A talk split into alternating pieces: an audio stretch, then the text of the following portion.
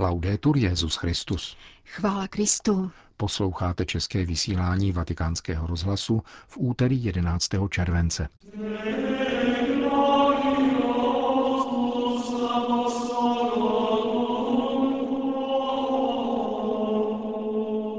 Heroické obětování života může vést k blahořečení, potvrzuje nový papežský dokument. Evropa je na světě nositelkou jedinečného duchovního pokladu, který si zasluhuje, aby byl s nadšením a novou svěžestí šířen. Píše papež František v dnešním tweetu. Zákon o genderu ohrožuje svobodu slova, prohlásili kanadští biskupové v reakci na rozhodnutí parlamentu své země. Dnešním pořadem provázejí Jen Gruberová a Milan Glázer. Zprávy vatikánského rozhlasu. Vatikán. Nikdo nemá větší lásku než ten, kdo za své přátele položí svůj život. Tento verš z Janova Evangelia uvozuje a zároveň opatřuje titulem Apoštolský list, který dnes zveřejnil papež František formou motu proprio, tedy z vlastní iniciativy.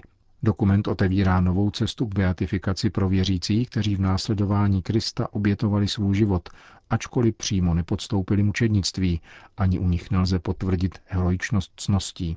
Jejich hrdinská oběť života, podnícená a podporovaná milosrdnou láskou, však zaslouží stejný obdiv a je vzorem pravého, naplněného a příkladného připodobnění se Kristu, zdůrazňuje svatý otec. Kandidát blahořečení musí v tomto případě vyhovovat pěti požadavkům – Dokument vypočítává svobodné a dobrovolné obětování života a hrdinské přijetí jisté smrti v krátkodobém časovém úseku. Dále vazbu mezi obětováním života a předčasnou smrtí, alespoň běžný stupeň křesťanských cností před obětováním života a poté až do smrti, existující pověst svatosti v rámci církevního společenství a nezbytnost zázraku, který se udál na přímluv božího služebníka po jeho smrti a stvrzuje beatifikaci. Jak pro vatikánský deník Osservatore Romano vysvětluje sekretář Kongregace pro svatořečení Monsignor Marcello Bartolucci, papež František dnešním dokumentem zavádí čtvrtý možný postup v beatifikačním řízení. Vedle uznání mučednictví, hrdinských ctností a ve výjimečných případech tzv. ekvipolentní beatifikace staví obětování života, které se dvěma prvně jmenovaným skutkovým podstatám podobá, avšak zcela se s nimi neschoduje. Chybí zde totiž pro následovatel, který v případě mučednictví nutí k zapření Krista a trvalé dlouhodobé uplatňování křesťanských ctností, zejména pak heroické lásky. Právě z toho důvodu dokument hovoří o krátkodobě následující smrti, což sice neznamená bezprostřední úmrtí, avšak ani natolik vzdálené, aby se hrdinský čin změnil v hrdinskou ctnost. Pokud bychom mohli stanovit jakýsi žebříček v soudních procesech ověřujících svatost kandidáta, pokračuje monsignor Bartolucci, mohli bychom na první místo postavit mučednictví, na druhé heroické ctnosti a na třetí hrdinský skutek obětování života až k jisté smrti. Kongregace pro svatořečení se problematikou hrdinského obětování života začala hlouběji zabývat před třemi lety, dodává její sekretář a ustavila zvláštní pětičlenou studijní komisi, jejíž práci v únoru roku 2015 schválil a podpořil také papež. Avšak ku příkladu již Benedikt XV. nevylučoval z úcty oltáře ony křesťanské svědky, kteří vydali život v nejvyšší oběti lásky, jako byli ošetřovatelé při morových epidemiích, pro které nákaza znamenala jistou smrt, uzavírá prodeník svatého stolce Monsignor Marcello Bartolucci. Před rokem se na Kongregaci pro svatořečení konalo schromáždění 15 odborníků věnované právě otázce obětování života. Vedle je monsignor Enrico Dal Covolo, rektor Papežské lateránské univerzity, který pro naše mikrofony schrnul, za jakých okolností může nastat tato výjimečná situace. Rozhodnutí reaguje na obtíže, které se někdy vyskytly v průběhu kanonického procesu. Například bylo zahájeno šetření ve věci mučednictví a pak se přešlo k procesu o heroických cnostech, což jsou dvě velmi odlišná soudní řízení, protože u daného kandidáta nebylo dobře poznatelné, o jakou skutkovou podstatu se jedná. Ku příkladu se jedná o božího služebníka Salva d'Aquisto, italského karabiníka, který nabídl svůj život za skupinu 22 civilistů při nacistické represi, anebo otce Maximiliána Kolbeho, který byl blahořečen pro heroičnost cností a svatořečen jako mučedník. To je důkazem obtíží, které v průběhu řízení mohly nastat a které nyní v případě některých ambivalentních procesů řeší tato třetí cesta. Například zde není potřeba, aby bylo potvrzeno pro následování, nenávist k víře a krve prolití, jak se to naopak předpokládá při mučednictví. Je naopak třeba dokázat souvislost mezi obětováním života a předčasnou smrtí, přijatou z lásky k Bohu a bratrům. Uvedl pro vatikánský rozhlas rektor Papežské lateránské univerzity. Vatikán. K dnešní liturgické památce svatého Benedikta, patrona Evropy, nechal Petrův nástupce zveřejnit na tzv. sociální síti Twitter krátké sdělení, kde připomíná, že Evropa je na světě nositelkou jedinečného duchovního pokladu, který si zasluhuje, aby byl s nadšením a novou svěžestí šířen. Místo předseda Rady evropských biskupských konferencí italský kardinál Angelo Baňásko k tomu v rozhovoru pro vatikánský rozhlas podotýká.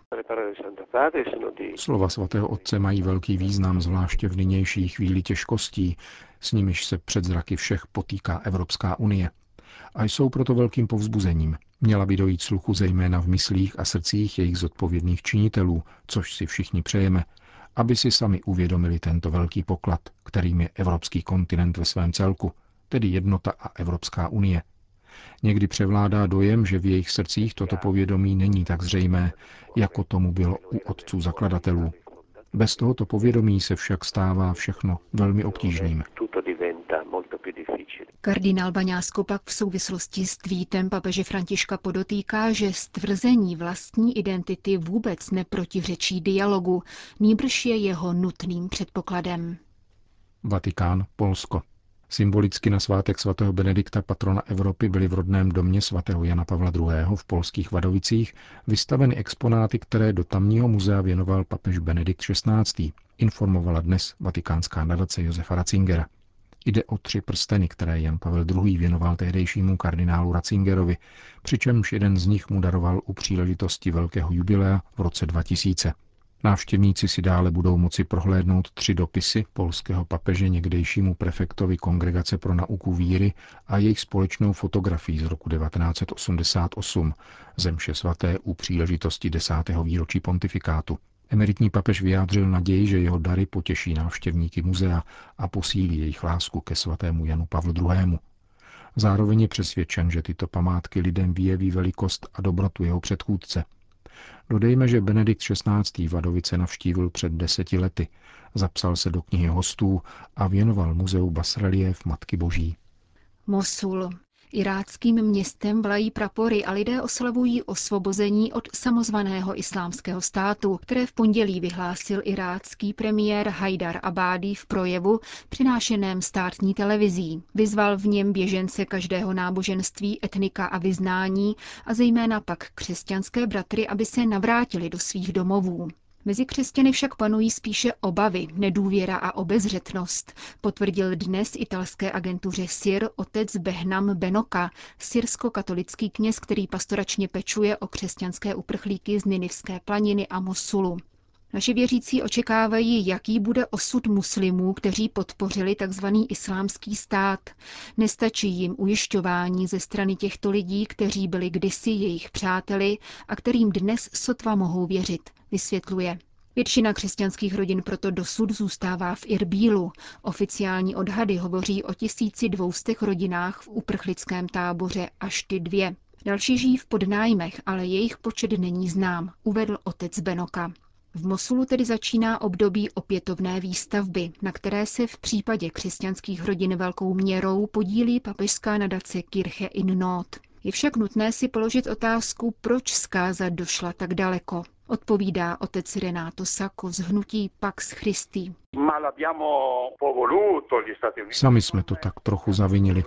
Spojené státy teď připustili svoji odpovědnost. Prodej ropy za nižší cenu pravděpodobně přispěl k obchodování s islámským státem, za které opět zaplatili desetitisíce civilistů. Džihadisté se trvali v Iráku díky tomu, že jim někdo dal zbraně, dlouhé kolony džípů, které bylo vidět na záběrech z těch oblastí, a peníze. Máme tedy čisté ruce, když teď vidíme tragický osud tamních lidí. Válka, kterou někdo vyrábí, přináší jen smrt a zkázu. Až všechno skončí, zbyde po ní pustina, které se bude říkat mír. Jisté je, že v minulých třech letech bylo ozbrojencům z islámského státu povoleno téměř všechno. Jonáš vyzýval obyvatele Ninive k obrácení, které se žádá také po nás. Avšak v tom smyslu, že změníme logiku. Jinak přijde jiný Mosul, jiný islámský stát s novým jménem. Předtím se totiž jmenoval Al-Qaida. Názvy se mění, ale zůstává logika války a násilí, která bohužel stále vítězí a my ji akceptujeme. E, Uvedl pro naše mikrofony otec Renato Sako z hnutí Pax Christi. Otava. Gender nelze oddělit od biologické pohlavnosti, ani si jej nelze volit, prohlásila kanadská biskupská konference v reakci na zákon přijatý v červnu kanadským parlamentem. Genderová identita a její vyjádření se podle něj nově řadí k motivům diskriminace, kterou kanadský trestní zákonník bude stíhat jako zločin z nenávisti. Cílem zákona je právní ochrana skupin, které se odlišují svou identitou před nenávistnou propagandou. Církev považuje všechny lidi za nositele vrozené důstojnosti, kterou jim udělil Bůh, náš stvořitel, píší kanadští biskupové ve svém prohlášení. Z tohoto důvodu církev pokládá za nespravedlivou jakoukoliv formu diskriminace a násilí proti člověku, společenství či kategorii osob, sdílí biskupové cíle antidiskriminačního zákona. Jak však dále poukazují některé principy nového zákona, byť nacházejí širokou odezvu v dnešní společnosti, nenacházejí podporu mezi katolíky. Nejvážnější z nich je požadavek oddělit gender od biologické sexuality, anebo nechat jeho volbu na jedinci – tento klíčový princip moderní genderové teorie stojí v rozporu s přirozeným zákonem a křesťanským zjevením a jako takový jej proto důrazně odsoudili jak papež František, tak Benedikt XVI. Jak totiž čteme v knize Genesis, Bůh stvořil člověka jako muže a ženu. A podle katechismu katolické církve každý člověk, ať muž či žena, musí uznat a přijmout svou vlastní pohlavnost, která zahrnuje tělesné, mravní a duchovní odlišení i vzájemné doplňování a ovlivňuje všechny stránky lidské osoby v jednotě jejího těla a duše. Upozorňují kanačtí biskupové. Členy kanadské biskupské konference zejména znepokojuje dopad nově přijatého zákona na svobodu vyjadřování, združování a vyznání. Vyzývají proto kanadské katolíky a všechny lidi dobré vůle, aby hájili tyto svobody a ono pojetí lidské důstojnosti, na kterých jsou založeny. Sýrie. Ačkoliv je syrské Alepo osvobozeným městem, nelze říci, že se do něj navrátil pokoj. Naprostá většina komunikací bude muset znovu být vybudována, nemluvě o domech a sprofanovaných kostelech. Největší chrám, který nyní musíme vystavit, je však člověk, zdůrazňuje pro italský deník Avenire otec Ibrahim al-Sabák. Jak dodává, je nutné začít od dětí, které si z šestiletého násilí odnášejí největší traumata. Františkáni z kustodie svaté země pro ně již po druhé organizují letní příměstský tábor, který trvá plné dva měsíce. V loni se na něj přihlásilo 350 dětí, letos už 860 ve věku od 4 do 15 let. Další četné zájemce musela bohužel katolická farnost svatého Františka odmítnout, protože nemá prostory na to, aby přijala takový počet lidí. Z Alepa vymizely barvy, devastace je nepopsatelná. Životní podmínky nepředstavitelné a hluk bombardování vystřídalo úzkostné ticho při pohledu na trosky. Děti se na nás dívají se zoufalstvím v očích, popisuje syrský františkán. Chceme je posílit v jediné a pravé jistotě, která dosud udržuje křesťanské společenství v Alepu. Dodává, tedy v té, že jedině Ježíš může vnést barvu do všeho, co prožíváme a dodat smysl naší existenci – Právě proto nese příměstský tábor výmluvný titul S Ježíšem bude můj život barevný, uzavírá otec Al-Sabák.